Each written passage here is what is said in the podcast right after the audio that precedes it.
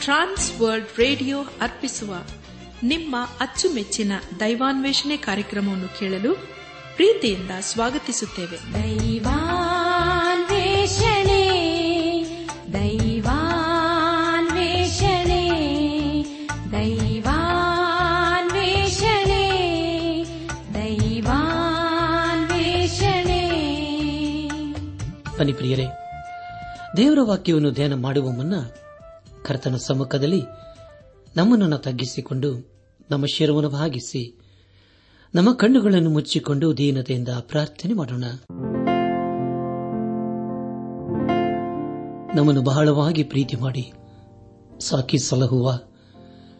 ನಮ್ಮ ರಕ್ಷಕನಲ್ಲಿ ತಂದೆಯಾದ ದೇವರೇ, ನಿನ್ನ ಪರಿಶುದ್ಧವಾದ ನಾಮವನ್ನು ಕೊಂಡಾಡಿ ಹಾಡಿ ಸ್ತುತಿಸುತ್ತೇವೆ. ಕರ್ತನೆ, ನೀನು ನಮ್ಮ ಜೀವಿತದಲ್ಲಿ ಜೀವದಾಯಕನು ಮಹೋನ್ನತನು ಉನ್ನತೋನ್ನತನಾಗಿದ್ದುಕೊಂಡು ಅನುದಿನವನ್ನು ಮುನ್ನು ಬೇಟೆಗಾರನ ಬಲೆಯಿಂದಲೂ ಮರಣಕರ ವ್ಯಾಧಿಗಳಿಂದಲೂ ನಮ್ಮನ್ನು ತಪ್ಪಿಸಿ ಕಾಯ್ದು ಕಾಪಾಡುವುದಲ್ಲದೆ, ನಿನ್ನ ಜೀವೋಳ ವಾಕ್ಯಗಳ ಮೂಲಕ ನಮ್ಮನ್ನು ಆಶೀರ್ವಸ್ತಾ ಬಂದಿರುವುದಕ್ಕೆ ಸ್ತೋತ್ರಪ್ಪ.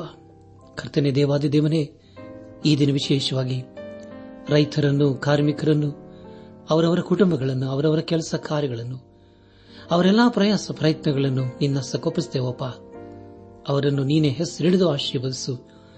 ಅವರೆಲ್ಲ ಕೊರತೆಗಳನ್ನು ನೀಗಿಸಿ ನೀನೆ ಮುನ್ನಡೆಸು ದೇವ ನಾವೆಲ್ಲರೂ ಆತ್ಮೀಕ ರೀತಿಯಲ್ಲಿ ನಿನ್ನವರಾಗಿ ಜೀವಿಸುತ್ತಾ ಒಂದು ದಿವಸ ನಾವೆಲ್ಲರೂ ನಿನ್ನ ಮಹಿಮೆಯಲ್ಲಿ ಕಂಡು ಬರಲು ಕೃಪೆಯ ತೋರಿಸು. ಎಲ್ಲ ಮಹಿಮೆ ನಿನ್ನ ಮಾತ್ರ ಸಲ್ಲುವುದಾಗಲಿ. ನಮ್ಮ ಪ್ರಾರ್ಥನೆ ಸ್ತೋತ್ರಗಳನ್ನು, ನಮ್ಮ ಒಡೆಯನು ನಮ್ಮ ರಕ್ಷಕನೂ, ಲೋಕ ವಿಮೋಚಕನೂ ಆದ ಯೇಸು ಕ್ರಿಸ್ತನ ದಿವ್ಯ ನಾಮದಲ್ಲಿ ಸಮರ್ಪಿಸಿಕೊಳ್ಳುತ್ತೇವೆ ತಂದೆಯೇ. ಆಮೇನ್. ಮಾನವ ನಿನಗಾಗಿ ಯೇಸುವು ತನ್ನ ಪ್ರಾಣ ಕೋಟನು ತನ್ನ ಪ್ರಾಣ ಕೊಟ್ಟನು. ಹೇ ಮಾನವ,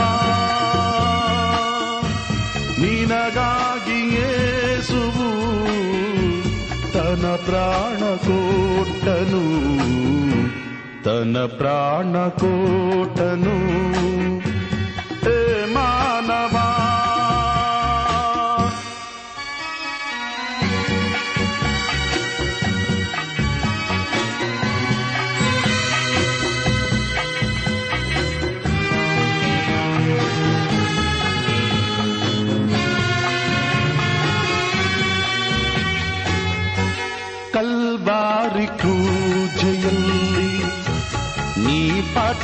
ಬಾಧೆಯು ಅತಿ ಘೋರವಾದದು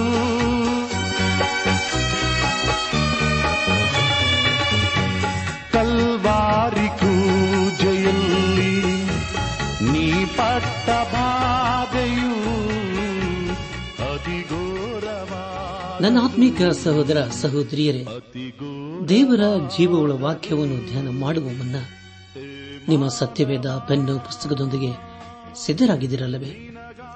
ಹಾಗಾದರೆ ಪ್ರಿಯರೇ ಬಂದಿರಿ ದೇವರು ನಮಗೇನು ಬೋಧಿಸುತ್ತಾನೋ ಅದನ್ನು ಆಲಿಸಿ, ಅದನ್ನು ಧ್ಯಾನಿಸಿ, ಅದಕ್ಕೆ ವಿಧೇಯರಾಗಿ ಜೀವಿಸುತ್ತಾ ಆತನ ಆಶೀರ್ವಾದಕ್ಕೆ ನಾವು ಪಾತ್ರರಾಗೋಣ. ಕಳೆದ ಕಾರ್ಯಕ್ರಮದಲ್ಲಿ ನಾವು ಸತ್ಯವೇದದಲ್ಲಿ ಇಪ್ಪತ್ತೊಂದನೇ ಪುಸ್ತಕವಾಗಿರುವ ಪ್ರಸಂಗಿ ಪದ್ಯ ಭಾಗದ ಪೀಠಿಗ ಭಾಗ ಹಾಗೂ ಮೊದಲನೇ ಅಧ್ಯಾಯದ ಪ್ರಾರಂಭದ ಮೂರು ವಚನಗಳನ್ನು ಧ್ಯಾನ ಮಾಡಿಕೊಂಡು ಅದರ ಮೂಲಕ ನಮ್ಮ ನಿಜ ಜೀವಿತಕ್ಕೆ ಬೇಕಾದ ಅನೇಕ ಆತ್ಮೀಕ ಪಾಠಗಳನ್ನು ಕಲಿತುಕೊಂಡು ಅನೇಕ ರೀತಿಯಲ್ಲಿ ಆಶೀರ್ವಿಸಲ್ಪಟ್ಟಿದ್ದೇವೆ. ಇದೆಲ್ಲ ದೇವರಾತ್ಮನ ಸಹಾಯ ಆಗುವುದು ಕಾರ್ಯವಾಗಿದೆ. ದೇವರಿಗೆ ಮಹಿಮೆಯುಂಟಾಗಲಿ ಧ್ಯಾನ ಮಾಡಿದಂಥ ವಿಷಯಗಳನ್ನು ಈಗ ನೆನಪು ಮಾಡಿಕೊಂಡು ಮುಂದಿನ ಭೇದ ಭಾಗಕ್ಕೆ ಸಾಗೋಣ. ಅರಸನಾದ ಸೊಲೋಮನನು ಜ್ಞಾನೋಕ್ತಿ, ಪ್ರಸಂಗಿ ಹಾಗೂ ಪರಮಗೀತ ಎಂಬ ಪದ್ಯ ಭಾಗಗಳನ್ನು ರಚಿಸಿದ್ದಾನೆ. ಜ್ಞಾನೋಕ್ತಿಯನ್ನು ಓದುವಾಗ ಸೊಲೋಮನನು ಒಬ್ಬ ವಿವೇಕಿ ಜ್ಞಾನಿ ಎಂಬುದಾಗಿಯೂ, ಪ್ರಸಂಗಿ ಪದ್ಯ ಭಾಗವನ್ನು ಓದುವಾಗ ಅವನು ದೇವರ ಮುಂದೆ ಒಬ್ಬ ಮೂರ್ಖನೆಂತಲೂ ಕಂಡುಬರುತ್ತದೆ.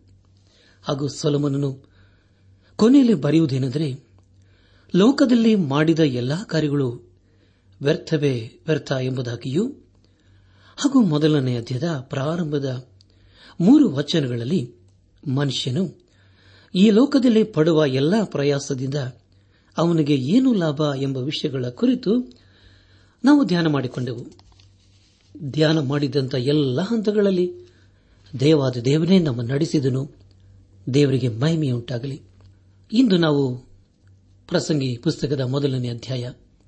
ನಾಲ್ಕರಿಂದ ಹದಿನಾಲ್ಕನೇ ವಚನಗಳನ್ನು ಧ್ಯಾನ ಮಾಡಿಕೊಳ್ಳೋಣ. ಈ ವಚನಗಳಲ್ಲಿ ಬರೆಯಲ್ಪಟ್ಟಿರುವಂತಹ ಮುಖ್ಯ ವಿಷಯ ಎಲ್ಲವೂ ವ್ಯರ್ಥವೇ ಎಂಬುದಾಗಿ.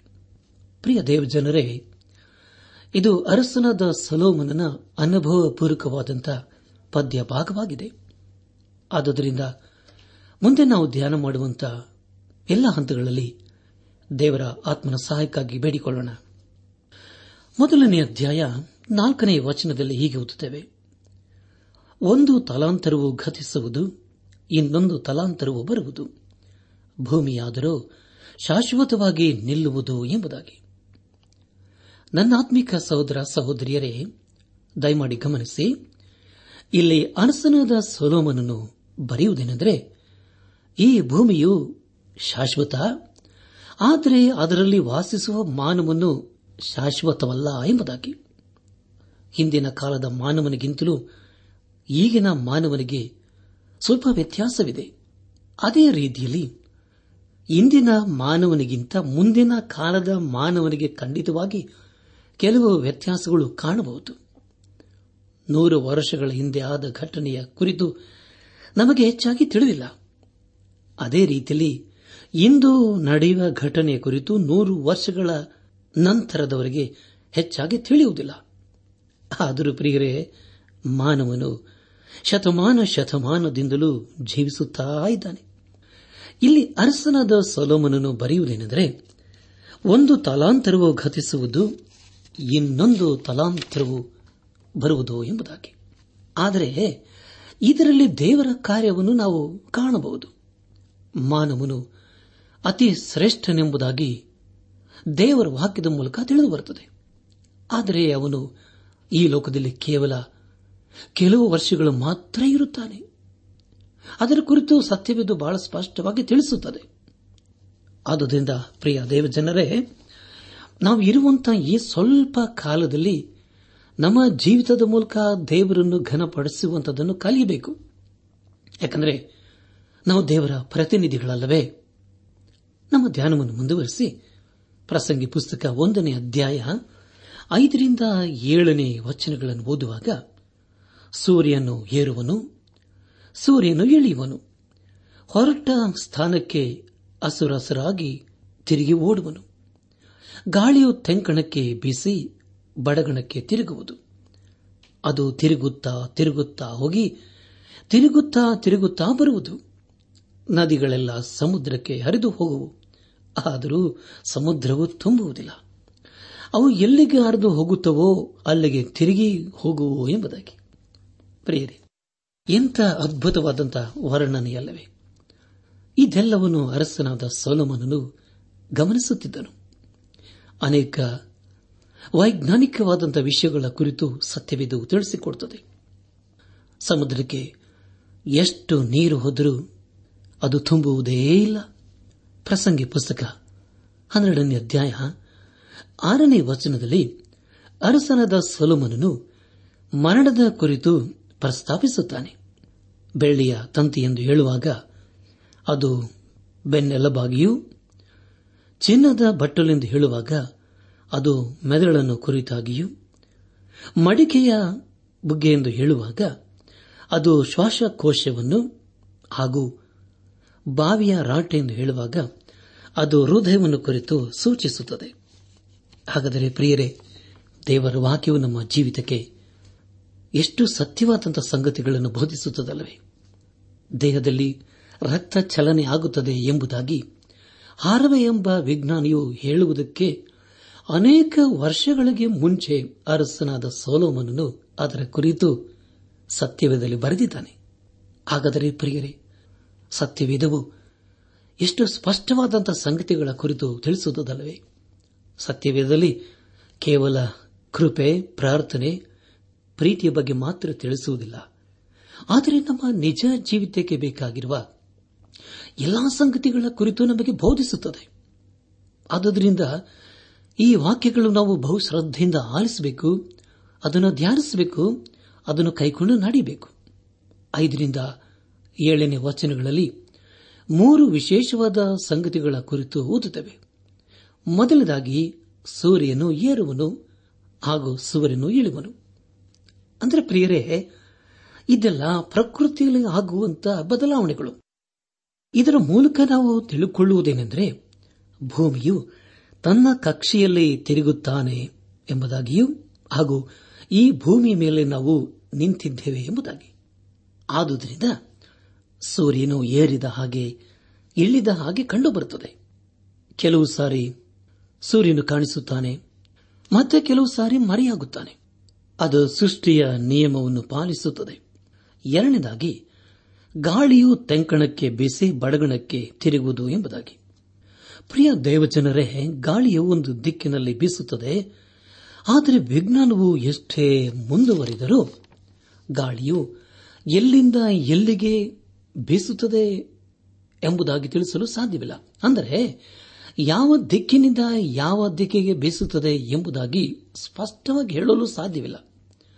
ಅದರ ಕುರಿತು ಯೇಸು ಕ್ರಿಸ್ತನು ಯೋಹಾನು ಬರೆದ ಸುವಾರ್ತೆ ಮೂರನೇ ಅಧ್ಯಾಯ ಎಂಟನೇ ವಚನದಲ್ಲಿ ಹೇಳುವುದೇನೆಂದರೆ, ಗಾಳಿಯು ಮನಸ್ಸು ಬಂದ ಕಡೆ ಬೀಸುತ್ತದೆ, ಅದರ ಸಪ್ಪಳವನ್ನು ಕೇಳುತ್ತೆ.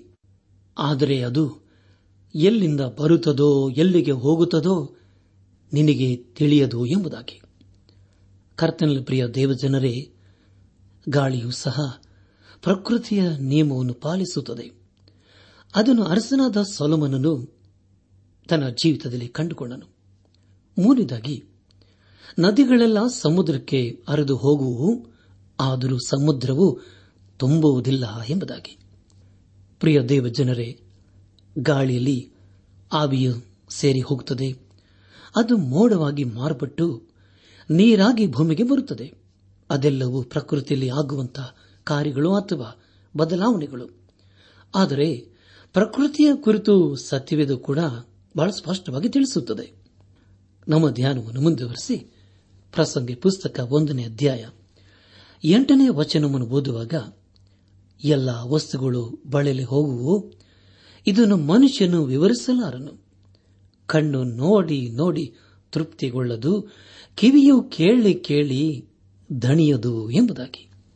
ಪ್ರಿಯ ದೇವಜನರೇ, ಅನೇಕರು ದೂರದರ್ಶನದ ಪೆಟ್ಟಿಗೆ ಮುಂದೆ ಗಂಟೆ ಗಂಟೆಗಳ ಕಾಲ ಕುಳಿತುಕೊಂಡು ನೋಡುತ್ತಾರೆ.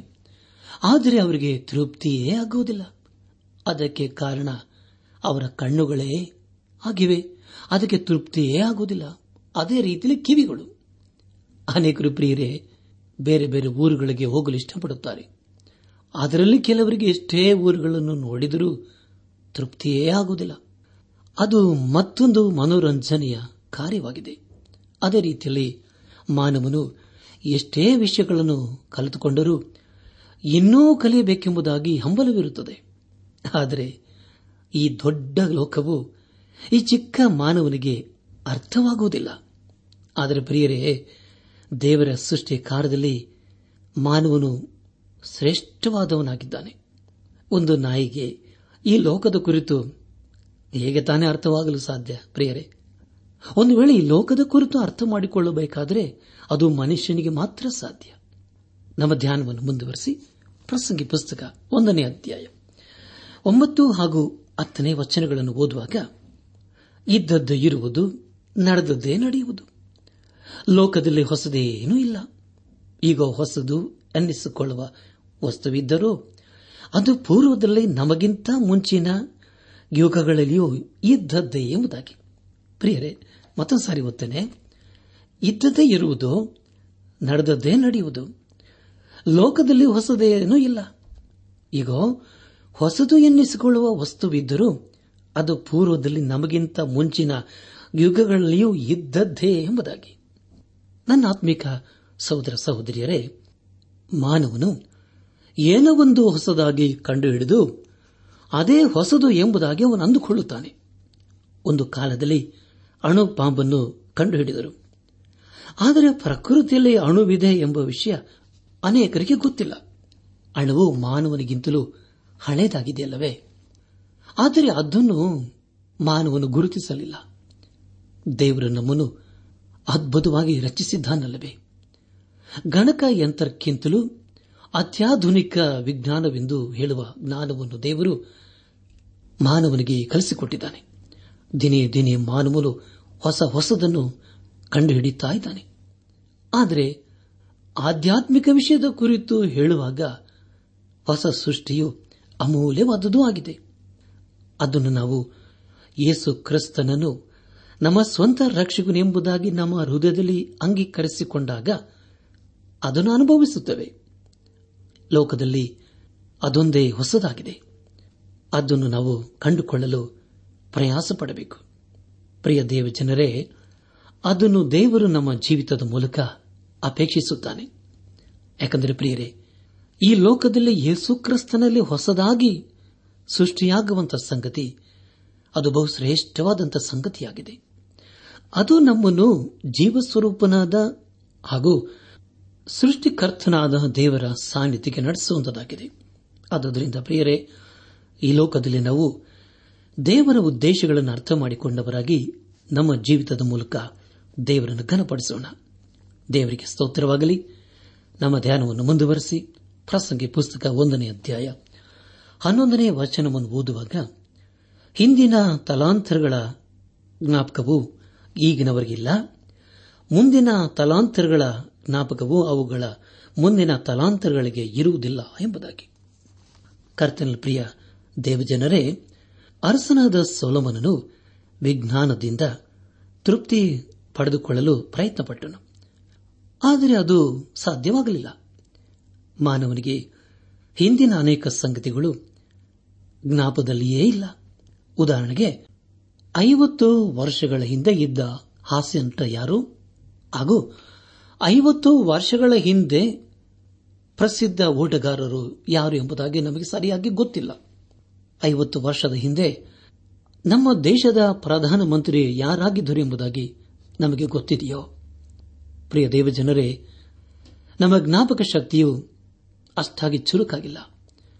ಅರಸನಾದ ಸೊಲಮನನು ಅನೇಕ ಹೊಸ ಹೊಸ ಸಂಗತಿಗಳನ್ನು ಕಂಡುಹಿಡಿಯಲು ಅನೇಕ ಅನೇಕ ಅನ್ವೇಷಣೆಯನ್ನು ಮಾಡುತ್ತಾನೆ. ಅವನು ಪ್ರಕೃತಿಯಿಂದ, ವಿಜ್ಞಾನದಿಂದ ಅನೇಕ ಸಂಗತಿಯನ್ನು ಕಂಡುಹಿಡಿಯಲು ಪ್ರಯತ್ನ ಮಾಡುತ್ತಾ ಇದ್ದಾನಲ್ಲವೇ? ಆದರೆ ಪ್ರಿಯರೇ, ಅದರಿಂದ ಅವನು ಏನನ್ನು ಕಂಡುಕೊಳ್ಳಲು ಅಥವಾ ಸಾಧಿಸಲು ಸಾಧ್ಯವಾಗಲಿಲ್ಲ.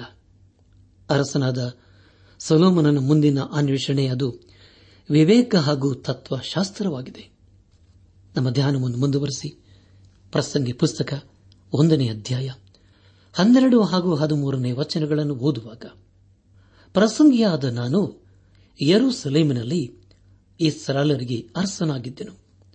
ಆಕಾಶತೆಗಳಿಗೆ ನಡೆಯುವ ಎಲ್ಲಾ ಕೆಲಸಗಳನ್ನು ಜ್ಞಾನದಿಂದ ವಿಚಾರಿಸಿ ವಿಮರ್ಶಿಸಲು ಮನಸ್ಸಿಟ್ಟನು. ನರ ಜನ್ಮದವರ ಕೃತ್ಯವೆಂದು ದೇವರು ನೇಮಿಸಿರುವ ಆ ಕೆಲಸವಿಲ್ಲ. ಬಹು ಪ್ರಯಾಸವೇ ಎಂಬುದಾಗಿ. ನನ್ನ ಆತ್ಮಿಕ ಸಹೋದರ ಸಹೋದರಿಯರೇ, ಅರಸನಾದ ಸೌಲೋಮನನು ಈ ಲೋಕದ ತತ್ವಶಾಸ್ತ್ರವನ್ನು ಕಂಡುಹಿಡಿಯಲು ತನ್ನ ಜೀವಿತದ ಹೆಚ್ಚಿನ ಸಮಯವನ್ನು ಕಳೆದನು. ಯೇಸು ಕ್ರಿಸ್ತನು ಹುಟ್ಟುವುದಕ್ಕೆ ಸುಮಾರು ಸಾವಿರ ವರ್ಷಕ್ಕೆ ಹಿಂದೆ ಅವನಿದ್ದನು ಅದೇ ರೀತಿಯಲ್ಲಿ ನಾವು ಯೇಸು ಕ್ರಿಸ್ತನು ಹುಟ್ಟಿದ ಸುಮಾರು ಎರಡು ಸಾವಿರ ವರ್ಷಗಳ ನಂತರ ಹುಟ್ಟಿದೆವಲ್ಲವೇ? ಅಂದರೆ ಪ್ರಿಯರೇ, ಅರಸನಾದ ಸೊಲೋಮೋನನಿಗೂ ನಮಗೂ ಇರುವಂತಹ ವ್ಯತ್ಯಾಸ ಸುಮಾರು ಮೂರು ಸಾವಿರ ವರ್ಷಗಳ ಅಂತರವಿದೆ. ಆದರೆ ಪ್ರಿಯರೇ, ಮೂರು ಸಾವಿರ ವರ್ಷದ ಹಿಂದೆ ಸೊಲೋಮೋನನಿಗೆ ವಿವೇಕ ಹಾಗೂ ತತ್ವಶಾಸ್ತ್ರದ ಕುರಿತು ಏನು ಗೊತ್ತಿತ್ತೋ ಅಷ್ಟೇ ಸಂಗತಿಗಳು ನಮಗೆ ಗೊತ್ತಿಲ್ಲ. ವಿವೇಕದಲ್ಲಿಯೂ ಅಥವಾ ತತ್ವಶಾಸ್ತ್ರದಲ್ಲಿ ಆಗಲಿ ಯಾವ ಬದಲಾವಣೆ ಆಗಲೇ ಇಲ್ಲ. ಹಾಗೂ ಆದ್ದರಿಂದ ನಮಗೆ ತೃಪ್ತಿಯೂ ಸಾಗಲಿಲ್ಲ. ಇದು ಎಂಥ ಶೋಚನೀಯವಾದಂಥ ಸಂಗತಿಯಲ್ಲವೇ ಪ್ರಿಯರೇ. ಕೊನೆಯದಾಗಿ ಪ್ರಸಂಗಿ ಪುಸ್ತಕ, ಒಂದನೇ ಅಧ್ಯಾಯ, ಹದಿನಾಲ್ಕನೇ ವಚನವನ್ನು ಓದುವಾಗ, ಲೋಕದಲ್ಲಿ ನಡೆಯುವ ಕೆಲಸಗಳನ್ನೆಲ್ಲ ನೋಡಿದ್ದೇನೆ. ಆ ಗಾಳಿಯನ್ನು ಹಿಂದಟ್ಟಿದ ಹಾಗೆ ಸಮಸ್ತವೂ ವ್ಯರ್ಥ ಎಂಬುದಾಗಿ. ಪ್ರಿಯರೇ ನಿಮಗಾಗಿ ಮತ್ತೊಂದು ಸಾರಿ ಓದ್ತೇನೆ. ಲೋಕದಲ್ಲಿ ನಡೆಯುವ ಕೆಲಸಗಳನ್ನೆಲ್ಲಾ ನೋಡಿದ್ದೇನೆ. ಆಹಾ, ಗಾಳಿಯನ್ನು ಹಿಂದಟ್ಟಿದ ಹಾಗೆ ಸಮಸ್ತವೂ ವ್ಯರ್ಥ ಎಂಬುದಾಗಿ.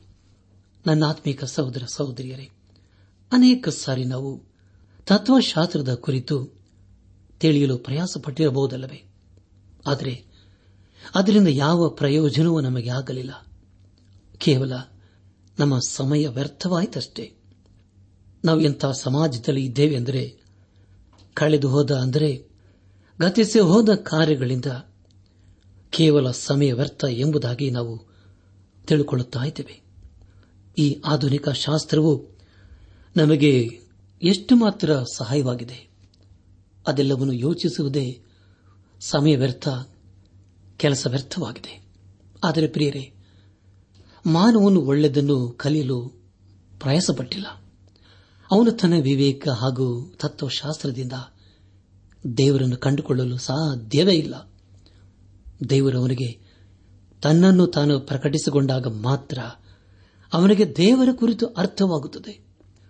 ತತ್ವಶಾಸ್ತ್ರವು ನಮಗೆ ಜೀವಿತದ ಕೆಲವು ವಿಷಯಗಳನ್ನು ಮಾತ್ರ ಅರ್ಥ ಮಾಡಿಕೊಳ್ಳಲು ಸಹಾಯ ಮಾಡಬಹುದು. ಆದರೆ ಪ್ರಿಯರೇ, ಮಾನವನು ಒಬ್ಬ ಪಾಪಿಯಾಗಿ ದೇವರಿಂದ ದೂರ ಹೋಗಿದ್ದಾನೆ. ಈ ಲೋಕದ ಯಾವ ಶಾಸ್ತ್ರವೂ ನಮ್ಮನ್ನು ದೇವರೊಂದಿಗೆ ಸೇರಿಸಲು ಸಾಧ್ಯವಿಲ್ಲ. ನಮ್ಮನ್ನು ದೇವರ ಬಳಿಗೆ ಸೇರಿಸಬೇಕಾದರೆ ಅದು ಯೇಸು ಕ್ರಿಸ್ತನಿಗೆ ಮಾತ್ರ ಸಾಧ್ಯ. ಅಂದರೆ ಪ್ರಿಯರೇ, ನಾವು ಮೊದಲು ಆತನನ್ನು, ನಮ್ಮ ಸ್ವಂತ ರಕ್ಷಕನು ವಿಮೋಚಕನು ನಾಯಕನೆಂಬುದಾಗಿ ನಮ್ಮ ಹೃದಯದಲ್ಲಿ ಅಂಗೀಕರಿಸಿಕೊಂಡಾಗ ಮಾತ್ರ ನಾವು ದೇವರ ಸಾನ್ನಿಧ್ಯಕ್ಕೆ ಹೋಗಲು ಸಾಧ್ಯವಾಗುತ್ತದೆ ಹಾಗೂ ದೇವರ ಕುರಿತು ಅರ್ಥ ಮಾಡಿಕೊಳ್ಳಲು ಆಗ ನಮಗೆ ಸಹಾಯವಾಗುತ್ತದೆ ಹಾಗಾದರೆ ಪ್ರಿಯರೇ, ಈ ಪ್ರಸಂಗಿ ಪುಸ್ತಕವು ನಮ್ಮ ನಿಜ ಜೀವಿತಕ್ಕೆ ಎಷ್ಟು ಸಹಾಯಕವಾಗಿದೆ ಅಲ್ಲವೇ ಇದನ್ನು ಓದಬೇಕು ಶ್ರದ್ಧೆಯಿಂದ ಆಲಿಸಬೇಕು ಪ್ರಾರ್ಥನಾ ಪೂರ್ವಕವಾಗಿ ಇದನ್ನು ಅನುಸರಿಸಲು ಪ್ರಯಾಸ ಪಡಬೇಕು. ಆಗ ಖಂಡಿತವಾಗಿ ಈ ವಾಕ್ಯಗಳು ನಮ್ಮ ಜೀವಿತದಲ್ಲಿ ವ್ಯರ್ಥವಾಗುವುದಿಲ್ಲ. ಇದು ನಮ್ಮನ್ನು ಆಶೀರ್ವಾದಕ್ಕೆ ನಡೆಸುವಂತದಾಗಿದೆ ನಮ್ಮ ಸ್ವಂತ ವಿವೇಕ ಅಥವಾ ತತ್ವಶಾಸ್ತ್ರವು ನಮ್ಮನ್ನು ದೇವರ ಬೆಳಗ್ಗೆ ನಡೆಸಲು ಸಾಧ್ಯವಿಲ್ಲ. ಅದೆಲ್ಲೂ ವ್ಯರ್ಥವೇ ಸರಿ ಎಂಬುದಾಗಿ ಅರಸನಾದ ಸಲೋಮನನ್ನು ಬರೆಯುತ್ತಾನೆ. ಇದು ಅನೇಕರ ಅನುಭವವಾಗಿದೆ. ನಮ್ಮ ಅನುಭವವು ಯೇಸು ಕ್ರಿಸ್ತನಲ್ಲಿ ಇರಬೇಕು. ಆಗ ಮಾತ್ರ ನಮ್ಮ ಜೀವಿತಕ್ಕೆ ಒಂದು ಅರ್ಥವಿದೆ. ಇಲ್ಲದಿದ್ದರೆ ಪ್ರಿಯರೇ, ನಾವು ಈ ಲೋಕದಲ್ಲಿ ಮಾಡುವಂತಹ ಎಲ್ಲ ಕಾರ್ಯಗಳು, ಪ್ರಯತ್ನಗಳು ವ್ಯರ್ಥವೇ ಸರಿ. ಅದನ್ನು ನಾವು ಗ್ರಹಿಸಿಕೊಂಡು ಈ ಲೋಕದಲ್ಲಿ ದೇವರನ್ನು ಆತುಕೊಂಡು ಆತನ ಮಾರ್ಗದಲ್ಲಿ ಜೀವಿಸುವುದನ್ನು ಕಲಿಯೋಣ. ಅರಸನಾದ ಸಲೋಮನನು ತನ್ನ ಜೀವಿತದಲ್ಲಿ ದೇವರನ್ನು ಕಂಡುಕೊಳ್ಳಲು ಅಥವಾ ಈ ಪ್ರಕೃತಿಯ ಕುರಿತು ಅರ್ಥ ಮಾಡಿಕೊಳ್ಳಲು ಮನುಷ್ಯ ಜ್ಞಾನದಿಂದ ಅನೇಕ ರೀತಿಯಲ್ಲಿ ಪ್ರಯಾಸಪಟ್ಟನು, ಪ್ರಯತ್ನಪಟ್ಟನು. ಆದರೆ ಪ್ರಿಯರೇ, ಕೊನೆಯಲ್ಲಿ ಅವನು ಹೇಳುವುದೇನೆಂದರೆ, ಸಮಸ್ತವೂ ವ್ಯರ್ಥ, ಸಮಸ್ತವೂ ವ್ಯರ್ಥವ ಎಂಬುದಾಗಿ. ಹೌದಲ್ಲ ಪ್ರಿಯರೇ? ಹಾಗಾದರೆ ಪ್ರಿಯರೇ ನಮ್ಮ ಅನುಭವ ಏನಾಗಿದೆ? ಈ ಸಂದೇಶವನ್ನು ಆಲಿಸುತ್ತಿರುವ ನನ್ನಾತ್ಮಿಕ ಸಹೋದರ ಸಹೋದರಿಯರೇ, ದೇವರ ವಾಕ್ಯವೆಷ್ಟು ಸ್ಪಷ್ಟವಾಗಿ ನಮ್ಮ ಸಂಗಡ ಮಾತನಾಡಿತಲ್ಲವೇ? ನಮ್ಮ ಜೀವಿತದಲ್ಲಿ ದೇವರ ಉದ್ದೇಶಗಳನ್ನು ಅರ್ಥ ಮಾಡಿಕೊಳ್ಳೋಣ. ನಾವು ಎಲ್ಲಿ ಬಿದ್ದು ಹೋಗಿದ್ದೇವೆ? ಯಾವ ವಿಷಯದಲ್ಲಿ ಸೋತು ಹೋಗಿದ್ದೇವೆ? ಯಾವ ವಿಷಯದಲ್ಲಿ ನಾವು ದೇವರಿಂದ ದೂರ ಹೋಗಿದ್ದೇವೆ ಎಂಬ ಸಂಗತಿಗಳನ್ನು ಅರ್ಥ ಮಾಡಿಕೊಂಡವರಾಗಿ ಯೇಸು ಕ್ರಿಸ್ತನ ಮೂಲಕ ನಮ್ಮ ಪಾಪ ಅಪರಾಧ ದೋಷಗಳನ್ನು ತೊಳೆದುಕೊಂಡವರಾಗಿ ನೀತಿವಂತರಾಗಿ ಕಂಡುಬಂದು ಪರಿಶುದ್ಧನಾದ ದೇವರನ್ನು ಆರಾಧನೆ ಮಾಡುತ್ತಾ ಆತನ ಆಶೀರ್ವಾದಕನ ಪಾತ್ರರಾಗೋಣ. ಪ್ರಿಯ ದೇವಜನರೇ, ಇದು ಒಂದೇ ಒಂದು ಜೀವಿತ. ಇದು ಬೇಗನೆ ಕಥಿಸಿ ಹೋಗ್ತದೆ. ಆದರೆ ಆ ದಿನವು ನಮ್ಮ ಜೀವಿತದಲ್ಲಿ ಬರೋದಕ್ಕೂ ಮುಂಚಿತವಾಗಿ ಹಿಂದೆ ಈ ಕ್ಷಣವೇ ನಾವು ಯೇಸು ಕ್ರಿಸ್ತನ ಕಡೆಗೆ ತಿರುಗಿಕೊಳ್ಳೋಣ. ಪಾಪದ ಜೀವಿತಕ್ಕೆ ಬೆನ್ನು ಹಾಕೋಣ. ನಮ್ಮ ಜೀವಿತದ ಮೂಲಕ ದೇವರನ್ನು ಘನಪಡಿಸೋಣ. ಹಾಗೆ ನಾವು ಜೀವಿಸುವಾಗ ಖಂಡಿತವಾಗಿ ತಂದೆಯಾದ ದೇವರು ಯೇಸು ಕ್ರಿಸ್ತನ ಮೂಲಕ ನಮ್ಮನ್ನು ಆಶೀರ್ವದಿಸುವನಾಗಿದ್ದಾನೆ ಅರಸನಾದ ಸಲೋಮನನು ತನ್ನ ಜೀವಿತದಲ್ಲಿ ಎಲ್ಲವನ್ನು ಕಂಡುಕೊಂಡನು. ಆದರೆ ದೇವರನ್ನು ಸರಿಯಾಗಿ ಅರ್ಥ ಮಾಡಿಕೊಳ್ಳಲಿಲ್ಲ. ಆದರೆ ಪ್ರಿಯರಿ, ನಾವು ಹಾಗಲ್ಲ. ನಾವು ದೇವರನ್ನು ಅರ್ಥ ಮಾಡಿಕೊಳ್ಳಬೇಕು. ದೇವರ ಮಾರ್ಗದಲ್ಲಿ ನಡೆಯಬೇಕು. ಆಗ ಖಂಡಿತವಾಗಿ ದೇವರು ನಮ್ಮನ್ನು ಆಶೀರ್ವದಿಸುವನಾಗಿದ್ದಾನೆ ಆಗಾಗುವಂತೆ ತಂದೆಯಾದ ದೇವರು ಯೇಸು ಕ್ರಿಸ್ತನ ಮೂಲಕ ನಮ್ಮೆಲ್ಲರನ್ನು ಆಶೀರ್ವದಿಸಿ ನಡೆಸಲಿ. ಸೃಷ್ಟಿಕರ್ತ ಕ್ರಿಸ್ತನ ಸ್ತುತಿಸುವೆವು. ಸರ್ವ ಸೃಷ್ಟಿಯು ಅದು ಕ್ರಿಯೆಯು. ಸರ್ವ ಜನಾಂಗ ಜನಾಂಗದಲ್ಲಿ ಕ್ರಿಸ್ತನ ಕ್ರಿಯೆಯ ಘನ ಪಡಿಸುವೆವು ಹಲ್ಲೆಲೂಯಾ,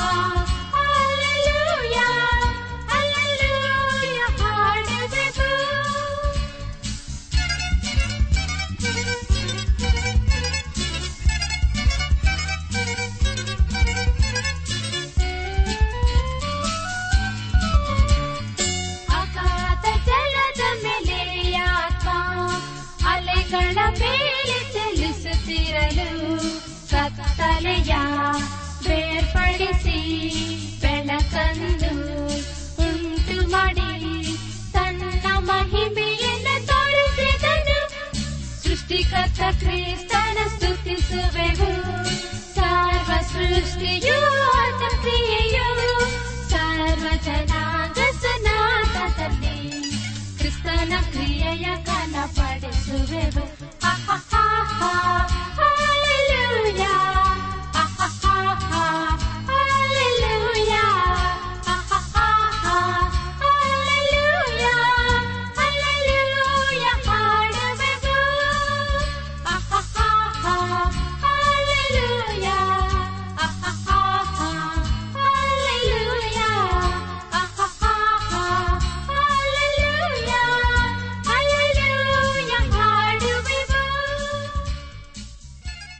ಸಹೋದರ ಸಹೋದರಿಯರೇ, ಇಂದು ದೇವರು ನಮಗೆ ಕೊಡುವ ವಾಗ್ದಾನ, ತಿನ್ನುವುದು ಕುಡಿಯುವುದು ದೇವರ ರಾಜ್ಯವಲ್ಲ. ನೀತಿಯು, ಸಮಾಧಾನವು, ಪವಿತ್ರಾತ್ಮನಿಂದಾಗುವ ಆನಂದವೂ ಆಗಿದೆ. ರೋಮಾಯ ಹದಿನಾಲ್ಕು, ಹದಿನೇಳು.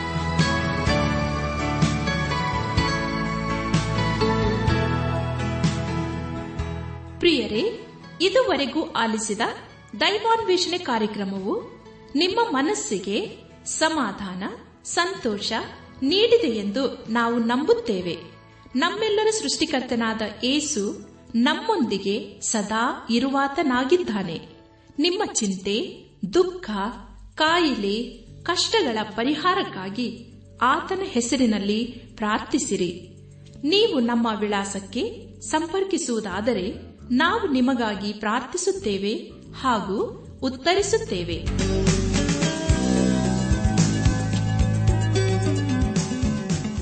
ನಮ್ಮ ವಿಳಾಸ ದೈವಾನ್ ವೇಷಣೆ ಟ್ರಾನ್ಸ್ ವರ್ಲ್ಡ್ ರೇಡಿಯೋ, ಇಂಡಿಯಾ, ಟಪಾಲು ಪೆಟ್ಟಿಗೆ, ನಾಲ್ಕು ಮೂರು, ಎರಡು ಸೊನ್ನೆ, ಬೆಂಗಳೂರು, ನಲವತ್ಮೂರು.